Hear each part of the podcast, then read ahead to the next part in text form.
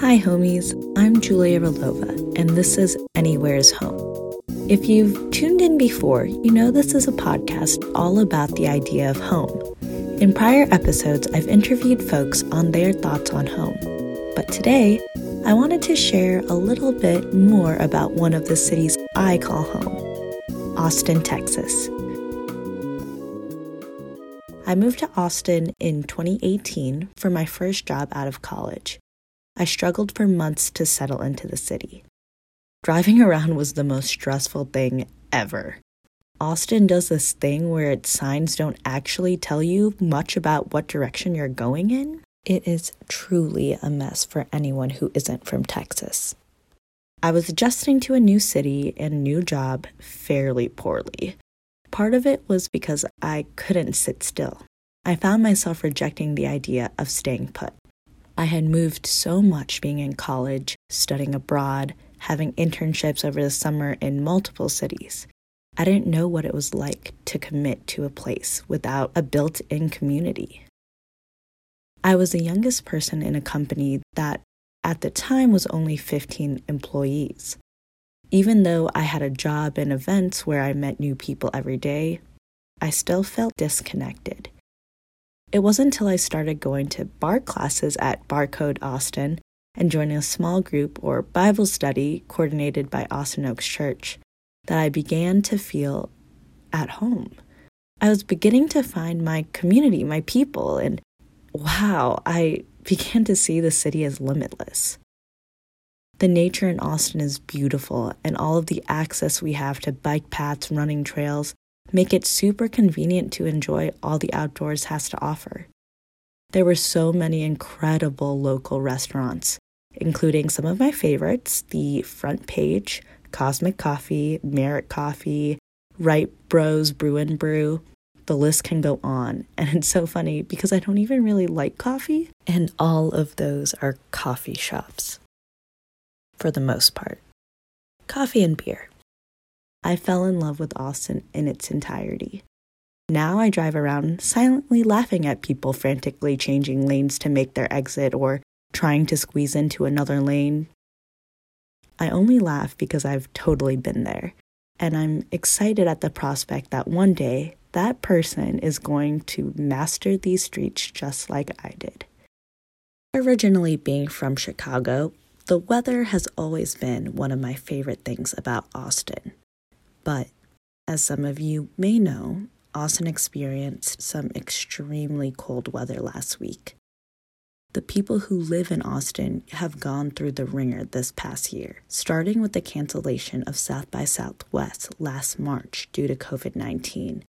I've gone ahead and uh, uh, declared a, a, local disaster uh, in, uh, in the city, and associated with that, uh, have issued an order uh, that effectively cancels uh, South by Southwest uh, for this year.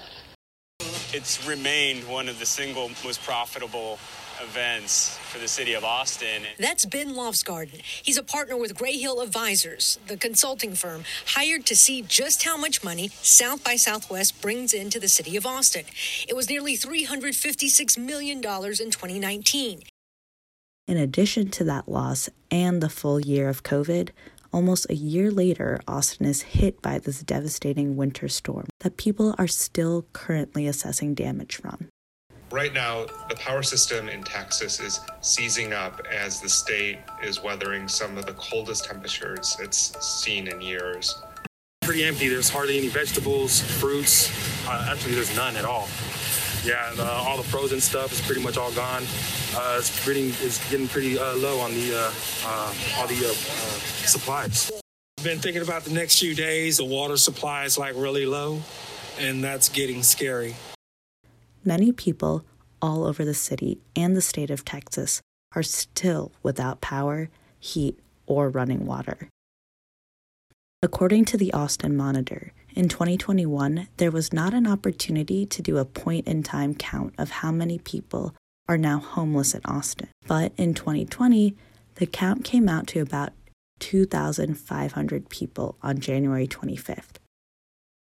One can only assume that a year later, those numbers have grown. At minimum, that means about 2,500 people were without shelter when temperatures dropped below freezing, and Austin received approximately six inches of snow. I am constantly amazed at how people come together within the city to raise each other up in these challenging times. This past week, I've seen stories from so many of my friends of how local restaurants are giving free food to their neighbors despite their financial circumstances. I've heard of people pulling over to cars and ditches, offering their own resources to strangers in need of help. We have Ryan Sivley, who's been helping people that are stranded on our roadways. Good morning to you, Ryan. Good morning. How are you guys doing? We're doing great. I know you've been busy, so busy. Tell us about your plan to help stranded drivers and, and who you've been helping. Well, I mean, I've been helping anybody I find on the side of the road. I do a lot of off-roading with different groups in Austin. So I had nylon recovery straps and chains, and I have two trucks that are full of drive. The last three days, all I've been doing is pulling people off the road and giving people safe rides. Churches and nonprofits are pivoting quickly to attend to the immediate needs of the communities around them figure out how to best utilize our church and resources to to help the city of Austin and um, it was crazy how God just worked out yesterday, and somehow we were able to find some guy who could give us some big old 300 gallon totes of water, and we were hoping that maybe our church could have power and water so we can give it out, and that didn't happen. And the guy's like, "I got water," so all of a sudden, next thing you know, all these things started to happen. We we're able to bring water here and and to serve our immediate neighborhood because just like many of us, our immediate neighbors didn't have water, and so again, I want to just let you know, and even if you're online if you need water, filtered water, water that you can drink, we have it here. Um, we're going to have a few rounds of it, so we're able to serve anywhere between like I don't know, I don't want to overpromise, like three to six hundred families, up to five gallons per family. The grocery store HEB couldn't get their registers to work when power was lost again, and so they let everyone in line leave with their groceries for free. We do love HEB. This is all just proof of how strong and resilient communities in Austin are. Today, I'd like you to reflect on the blessings you have in your life and what you have to be grateful for. And with that thankfulness, send kind thoughts and potentially some money to communities that may not have those same privileges or luxuries.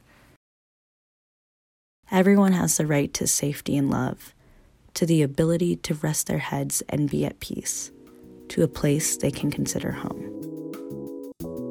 Some places you can consider giving to, or if you're nearby, volunteering with, include mutual aid funds in cities all over Texas, Meals on Wheels in Central Texas, Feeding Texas, Safe Alliance in Austin, West Street Recovery in Houston, Home Center in San Marcos, and so many more. Just Google it, check reliable sources, and confirm by looking up the organization and their websites. Links for organizations to donate to in Texas can be found in the description below. Let's play a part today in making someone feel at home, wherever you are, however you can. Sending love and warm thoughts. Much love, homies. Today's episode is brought to you by me, your host, Julia Rilova. Produced by Jamie Kreppen and Amani Davis. Music by my brother, Zachary Rilova. This is a Room 19 production. Stay safe.